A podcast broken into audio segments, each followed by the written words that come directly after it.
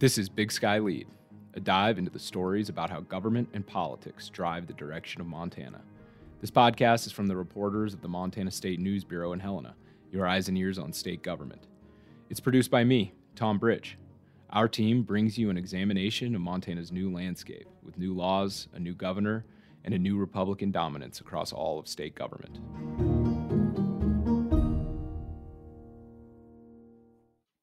With me today is Sam Wilson and Holly Michels of the Montana State News Bureau. Uh, Sam, you reported last Friday that Republican lawmakers are talking seriously about a possible special legislative session in the coming weeks, and that the governor has indicated a willingness to call lawmakers into session if certain conditions are met. Tell us how, how, did we get here?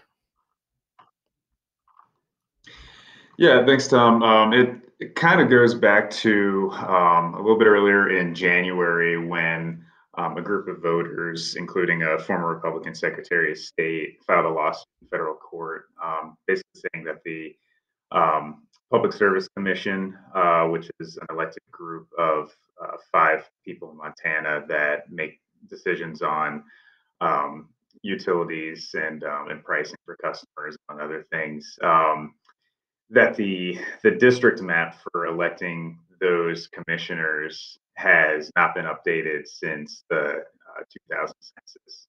Um, so at this point, you know, there's districts that are pretty out of whack, and you know, and that's something that both the Secretary of State, which was the uh, defendant in the lawsuit, and the plaintiffs both agreed on in court, which is that you know there's some pretty big discrepancies between the districts. You know, population has grown in some places in Montana since 2000, and other places um, it hasn't grown as fast.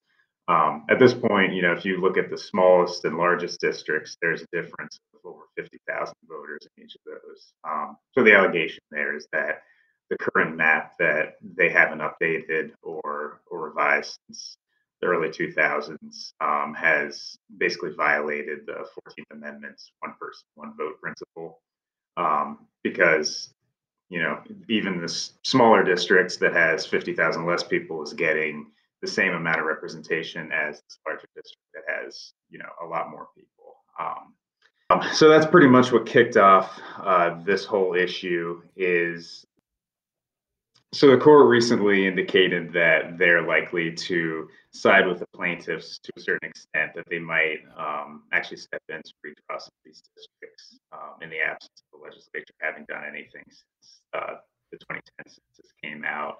And legislators had multiple opportunities in the session since then to address that and redraw the districts to be more representative.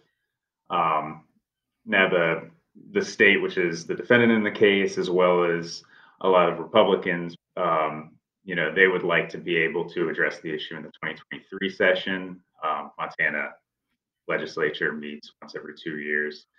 Um, but given the court's apparent willingness to redraw these districts on their own, Republicans recently started discussing calling themselves into a special session just to be able mm-hmm. to pass a map basically that would redraw these new PSC districts to be more accurate. Um, and the argument there is that it's a power that the legislature has to to redraw these districts. They don't want a court intervening and doing their job for them. Right. So the gist is um, the judge is requiring um, that these PSC maps um,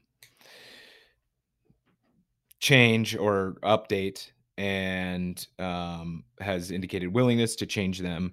Uh, but uh, lawmakers in the legislature um, are talking about calling a special session so they can prevent a judge from doing it and they can do it themselves.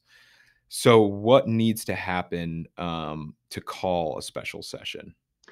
So, there's a couple ways to do this. Um, you know, one way that was that has been talked about a little bit um, is for lawmakers to actually call themselves back in a special session. So to do that, you need okay. to have basically any 10 lawmakers can petition the Secretary of State to send out polls to all 150 lawmakers um, asking if they support special session. And if a simple majority of that 150 lawmakers, so 76 of them, agree that they're willing to come back for a special session, then that'll get called. Um, that's actually never happened before. Um, the legislature's only called itself into special session once before, and that was actually while they were still in session. They basically made a motion to, you know, call themselves back in a special session to finish their business after they adjourned. Um, but in oh, every, yeah, but in but in every other case, um, and this has happened. You know, there's been 33 special sessions since Montana became a state.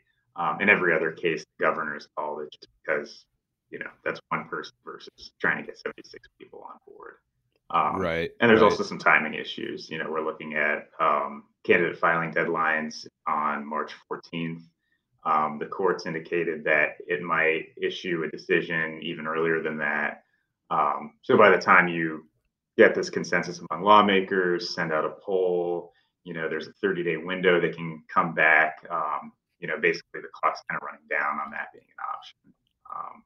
So, um, kind of the, you know, the news really on uh, on Friday last week was um, a statement from Governor Greg Gianforte's office um, saying that he is willing to call a special session to address this issue, but you know he had some parameters around that. Um, the statement said, if and when they have ample support, they being the legislature, uh, for a PSC map and an agreement, a special session single focus will be limited to PSC districts. The government is willing to, governor is willing to call a special session for the sole purpose of PSC districting. Hmm. So you kind of touched upon um, the history of special sessions. How how common are they? Do we know? Um, you know, part of this is a little bit of kind of typical intrigue. I mean, I think know, Holly could probably tell you that just about every interim between sessions, there's, you know, there's rumors of calling a special session for one reason or another. Um, Holly, I don't know if you really have anything yeah. to jump in with there if you want to offer. Yeah, I I mean we heard during the session that just finished in 21 um you know they saved those 10 days that we're hearing about now might help offset the cost of a special session because maybe we would need to come back to figure out how to spend uh, you know this windfall of federal covid aid that came to the state that sort of stuff. So i think you mm-hmm. hear a lot of rumblings and yeah i've been in this job since late 2015 and have covered one special um for we had the budget fiasco in 2017 was when that special was. So you know not super uncommon but one in the last six years or seven years now that i've been around so Right, right. So, Sam, are are legislators likely to meet um, the conditions outlined by uh, the governor Gianforte?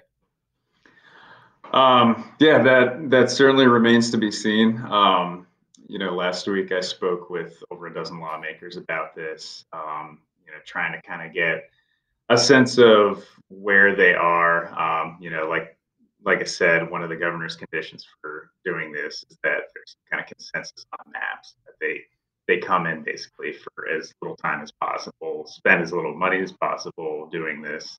Um, they already have a map ready to go. They have the support they need to pass it. You know, they basically show up, pass the map, get out of there. Um, and and so yeah, the the Democrats um, who have a little bit over a third of the votes in the legislature um, have stated that their caucuses won't support this. They, you know, they're willing to live with a judge redrawing the maps um, for the 2022 elections and coming back in 2023 and figuring this out. Um, you know, and they and they argue that it's it's just a waste of money. That you know, as has been said previously, that there's been multiple opportunities for the legislature to address this. Um, it's been in Republican hands since um, since the census data for 2010 came out, and they had the opportunities to do this and, and never acted on it. Um, so they're willing to, you know, basically let the 2022 elections happen with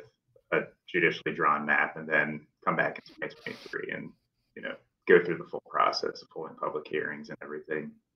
Um, and that's that's another thing that came up is um, you know in order to limit the amount of time that a special session would take up um, they can hold some public hearings beforehand um, so that there would be some public process probably not as extensive as it would be during a regular session but there would be opportunities for the public to submit maps, comment on them, and give feedback, and for legislators to consider that. Um, but yeah, even within the Republican Party, I think there's there's still some debate between um, might not be perfect and clear cut between the right wing and the more centrist component of the party, but um, you know, kind of that was the sense I was getting that some of the more centrist Republicans have a lot less appetite for bringing a special session in. Um, you know, this is something that the Legislative Services Division has estimated would cost over $100,000 just for the first day, and then believe over $50,000 for each subsequent day. Oh, one thing I just wanted to jump in is, you know, we do have a pretty good example of how drawing districts can be a really long, intense political process with the committee that just did the district for the new congressional seat. So we we can kind of look to that to see that it isn't, you know, you can do a lot of work before and it would probably take a lot of work before in meetings, but if we look at how that commission went, you know, they met for a very long time, a ton of work you know, not in meetings, outside of meetings, lots of public comment. Got, you know, pretty, pretty uh, intense battles back and forth, kind of along party lines like we saw. So I think it's fair to say, yeah, process could get pretty intense just because we have an example of how that looks pretty from a pretty recent drawing of a district. So, in my conversations with uh, a number of Republican legislators while I was working on this story, um, you know, a number of people said that there have been multiple maps circulating within their caucuses.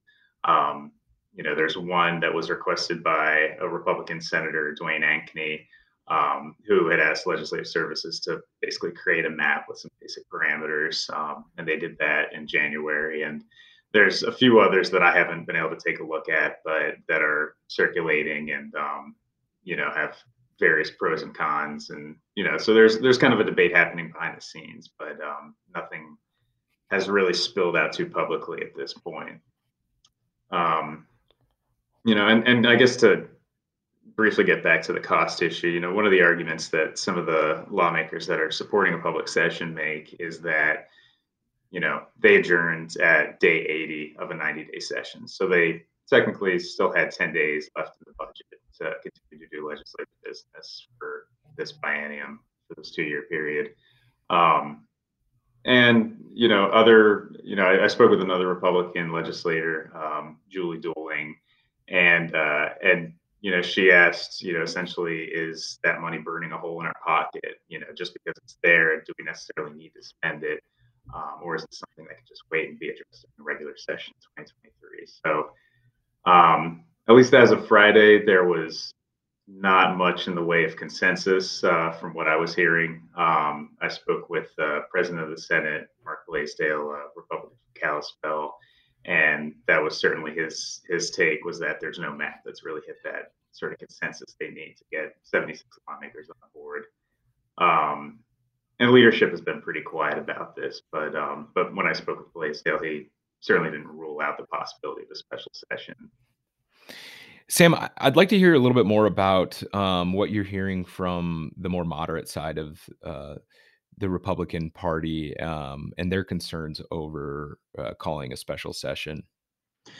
Sure. So, you know, kind of, yeah, one end of the Republican spectrum, I guess, um, you know, some of the more moderate um, or centrist Republicans um, are saying that you know they're not super sold on this whole idea of, of a special session in part because they're worried that it could bleed into other kind of pet projects for other legislators. Um, right. there's you know there's talk about um, trying to tack other issues on and that's something that can be done with a simple majority vote once they call themselves back in a session. So they'd only need to get a majority of, uh, of legislators on board to be able to tack additional subjects on, if even if the governor just called it with this narrow um, set of parameters that they're just going to come in to vote on a PSC map and then get out, get out of there. Um, Llew Jones is a uh, Republican representative from Conrad, and I spoke with him last Friday. Um, you know, he said basically that there's a limited appetite for a special session period. Um, but he also had worries that you know are shared by some of his colleagues that could bleed into other issues. Um, and you know, one very Llew Jones quote that I got. Um, unfortunately, I have audio, but um, it was a pretty crowded uh, room, so there's a lot of background chatter in it. But um, you know, he said, thinking that you could do justice to a complicated topic in a short session is not a concept supported by many folks. Um, mm. You know, mm-hmm. and and uh, and there was also a, a, recent opinion editorial submitted to several newspapers in the state from uh, from Ankney, um, who worried that quote a hastily called special session will do more harm than good, especially as there are legislators who will work to extend the session to include their pet topic. And um, you know, and some other kind of more moderate Republicans I spoke with also viewed that as a non-starter. Um, but I mean, that goal has been pretty explicit, um, particularly among some Republicans on kind of the right wing of the party. Um, Representative Derek Skees, a Republican from Kalispell, um, you know, he said that this absolutely needs to happen. It's the legislature's job to um, to be able to redraw these districts and not let it fall into the hands of the judiciary. Um, and he's also been explicit and told me in an interview that he supports basically bringing um, bringing up a vote that would allow the House and Senate to appoint a special committee that would investigate election integrity. Um, and hmm. there's been allegations um, from Skees and from a number of Republican uh, lawmakers uh, that the 2020 elections were marred by fraud, um, that there's potential security holes in Montana's elections, and that they need to have this special kind of investigatory committee that could get to the bottom of these things. Um, and so there's there's been a lot of talk about that. Another representative, Lola Sheldon Galloway, um, had indicated that she's interested in pursuing abortion legislation. Um, you know, that would be essentially responsive to the potential that Roe versus Wade gets returned. So there's been a lot of back and forth on this. Um, even when I spoke with Skees, he acknowledged that um, tacking on extra issues onto a special session could just kill any appetite for that special session and could leave them with a, a map that's drawn by judges essentially. Uh, and I, I'd like to just before we move on confirm with you guys that there there hasn't been any evidence to suggest that there's been any fraud or issues with Montana's election system that is being claimed. Correct? Yeah, um, I mean, I think as long as there's been elections, there's been scattered individual incidents of people attempting to commit fraud. Um, but yeah, to date, there's no there's no substantial evidence that there was any kind of coordinated effort to commit fraud during the 2020 elections. Um, you know, and that's borne out in case in court cases across the country. Right, right. Okay, just to, just to clear that up, make sure. Um, so, uh, Sam, the process um, for reporting this story, uh, where did it start and where did it go? Yeah, so last week, um, you know, I guess to kind of get back to the topic of uh, election integrity, um, I went to uh, what was billed as an unofficial ad hoc committee on election integrity. Um, essentially, it was uh, a few legislators who were meeting to discuss these allegations um, that there were fraudulent activities during the 2020 election, that they potentially impacted the outcome of elections in Montana. Um, and they've this is a group of legislators um, in the Republican Party that have been really pushing for the appointment of this special committee. Um, this surfaced back in September when they submitted a letter to their leadership asking for this committee to be appointed. And um, it's worth noting that you know vast majority of Republican legislators, 88 out of 98, uh, had signed on to this letter supporting it. Um, to date, leadership hasn't done that. They haven't indicated that they will do that. Um, when I spoke with Blasdel, he reiterated that um, you know the cost of actually standing up a committee paying lawmakers to come to Helena every so often to hold hearings on this um, is just something that might not be in the budget for them this time around. Um, and that they'd be able to address potential issues when they reconvene in 2023.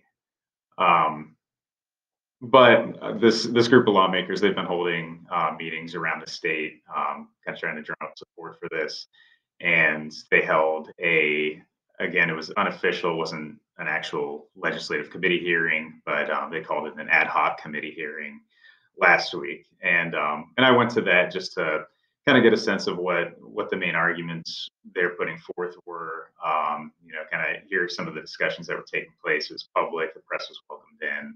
Um, there were a couple dozen people um, kind of throughout. You know, there were people filtering in and out. Um, they had some speakers that came in from elsewhere in the country to discuss. Um, you know, some of these conspiracy theories that have that have been kind of proliferating since the 2020 election.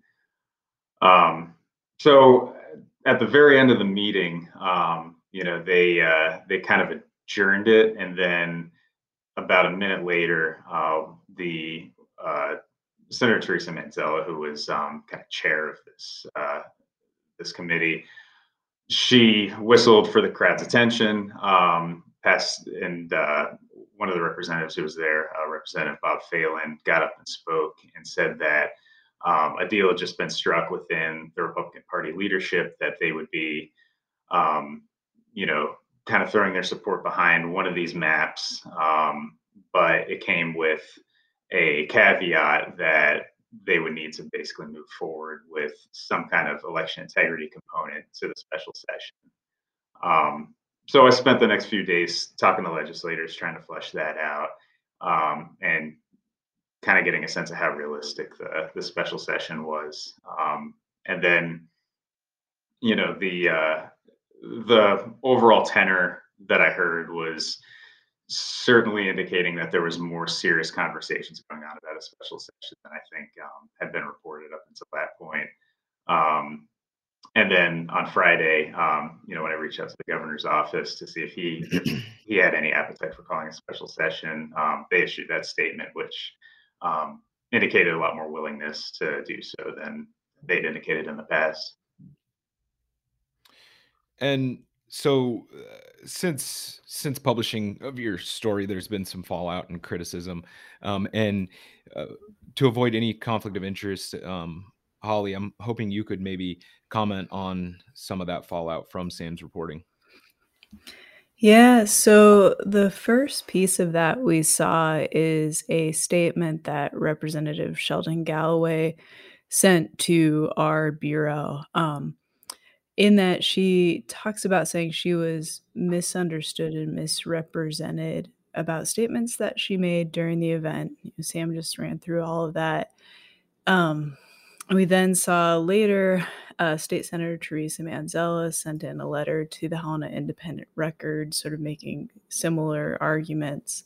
And then we also saw Representative Derek Skees in a Facebook post sort of address the coverage. I think there's a couple things to look at here. In her statement to Lee newspapers, uh, Representative Sheldon Galloway she wrote, this is quote, let me be extremely clear. I have never been interviewed by any reporters regarding the intentions or original meaning of my statements before they ran an article attempting to create division between Representative Skees and myself. That's the end of her quote.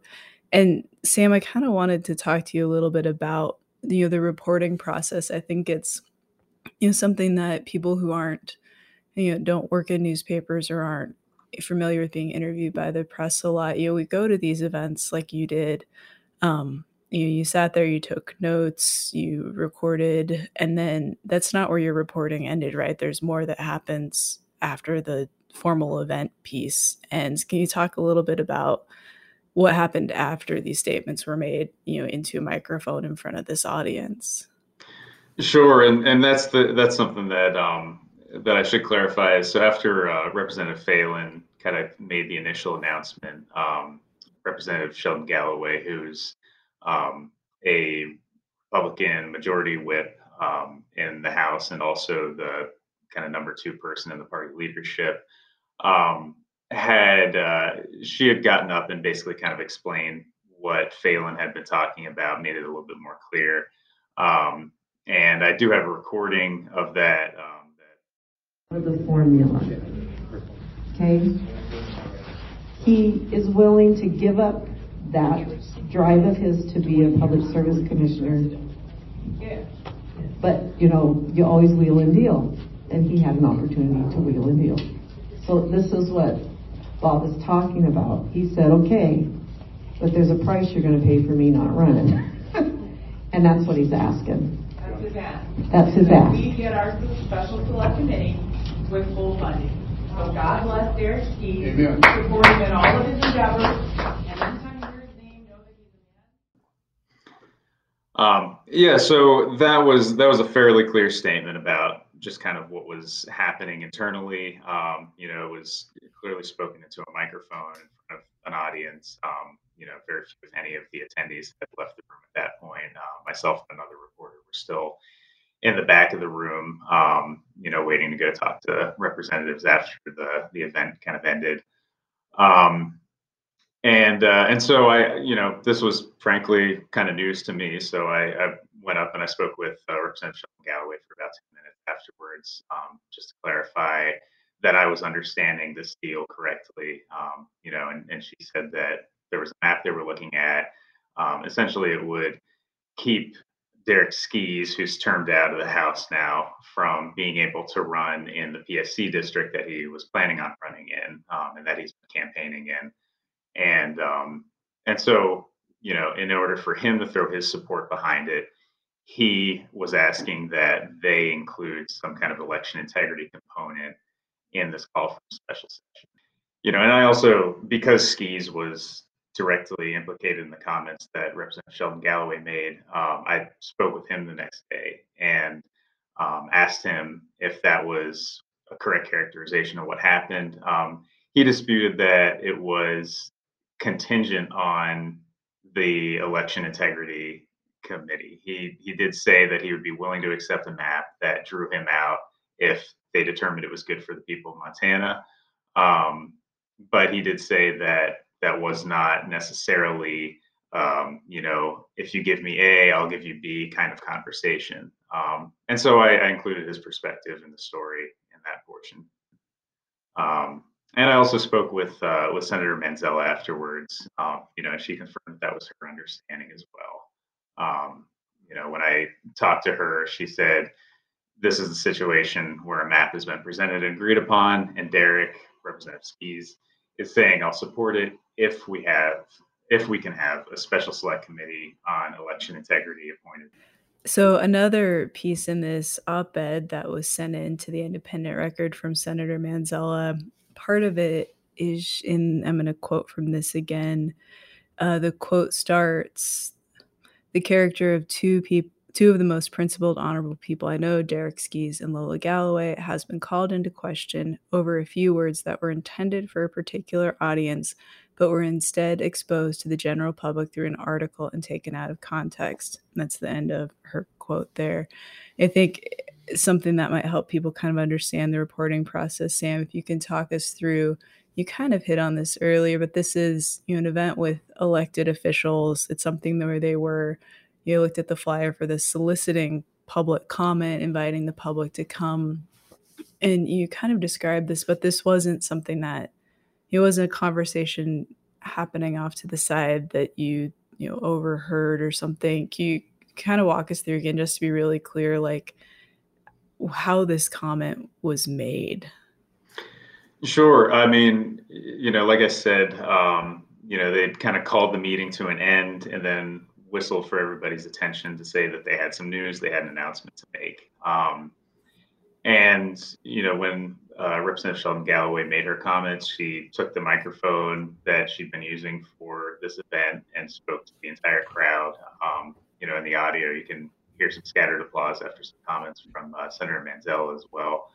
Um, but yeah, this was this was said in a very public way to a room full of people um, at an event that you know while it was not an official legislative committee hearing like they said they would have preferred to have, uh, was publicly advertised. Um, it had been advertised for weeks in advance, um, and you know it really wasn't wasn't like I was kind of eavesdropping from you know the back of a conversation. I mean, this was this was made very public um, at a very public meeting. And going back to this op-ed again, um, Representative Manzella talks about, um, and she uses the words in quotes, wheeler dealer, and I know that's something that Sheldon Galloway focused on too. Back in this Manzella op-ed, she writes, quote, if one simply replaces the words and then in subquotes wheeler dealer with in subquotes mover shaker, it gives the whole sentence a different and more accurate feel. That's the end of her quote. I think it's important from my perspective, you know, as a reporter and someone who helps edit these stories, that the words that people use in the moment, especially when they're speaking to a crowd, those have meaning to that crowd at that time. But then as you've walked through too, you know, you did go and talk to the people who you know, made the statement, were involved in this process afterward, which is where we get that extra context because I, you know, I think it is fair to say sometimes people give statements that are you may be confusing in a public forum, or they might use the wrong word and it dramatically changes the meaning of what they were trying to say. It's just a flub. You know, I'm not the most eloquent person in the world and definitely have said something that wasn't quite the way I wanted to shake it. But that's why you do go through that process afterward and your reporting doesn't end. You know, once that statement's made on the stage, your work doesn't end there. There's a lot more that happens there. And I think it's just important for people to understand that.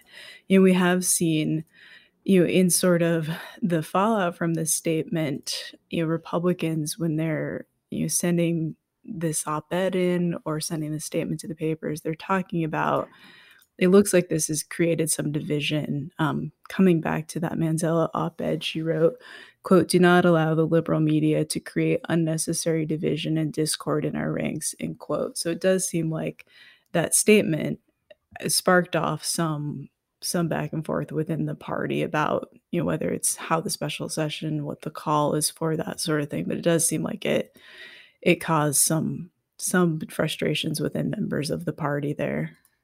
But i think just important context to that is that's that's why we do those conversations and that reporting is you know we don't write articles that are surprises to people. You know we talk to them we interview them we ask our questions. It's it's all very clear and we give people all the opportunity to explain what they're doing. So I think we afforded that and did you know, Sam did his job very well here and people get frustrated about reporting, but you know, when public officials say public things in a public space, that's you know our job. You know, oh, one thing I did kind of want to talk about is just the importance of you know, there seems frustration within some in the party that these comments were reported on and made public. But you know, Sam did a pretty go- good job of laying out the start of this, just how important the drawing of those PSC districts is to make sure Montana voters have their you know an equal representation for their voice in this year's election. So,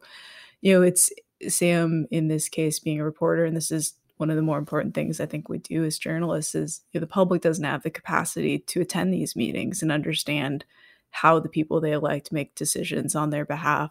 And that's our job as the press is to let people know how that works. So to me, you know, this is a really important part of what we're doing is showing the public, you know, one part of the step of how these PSC districts are ultimately going to be drawn. Yeah, I suppose it's you know throughout all this, uh, it's important to remember what what this is really all about, and it's redrawing those PSC districts and how that happens. Um, all right, well, that's another episode of Big Sky Lede. Um, if you want to make sure to keep up with the ins and outs uh, happening up at the Capitol and state Montana state government, uh, be sure to subscribe wherever podcasts are found. Thanks, guys. Thanks, Tom. Thanks, Tom.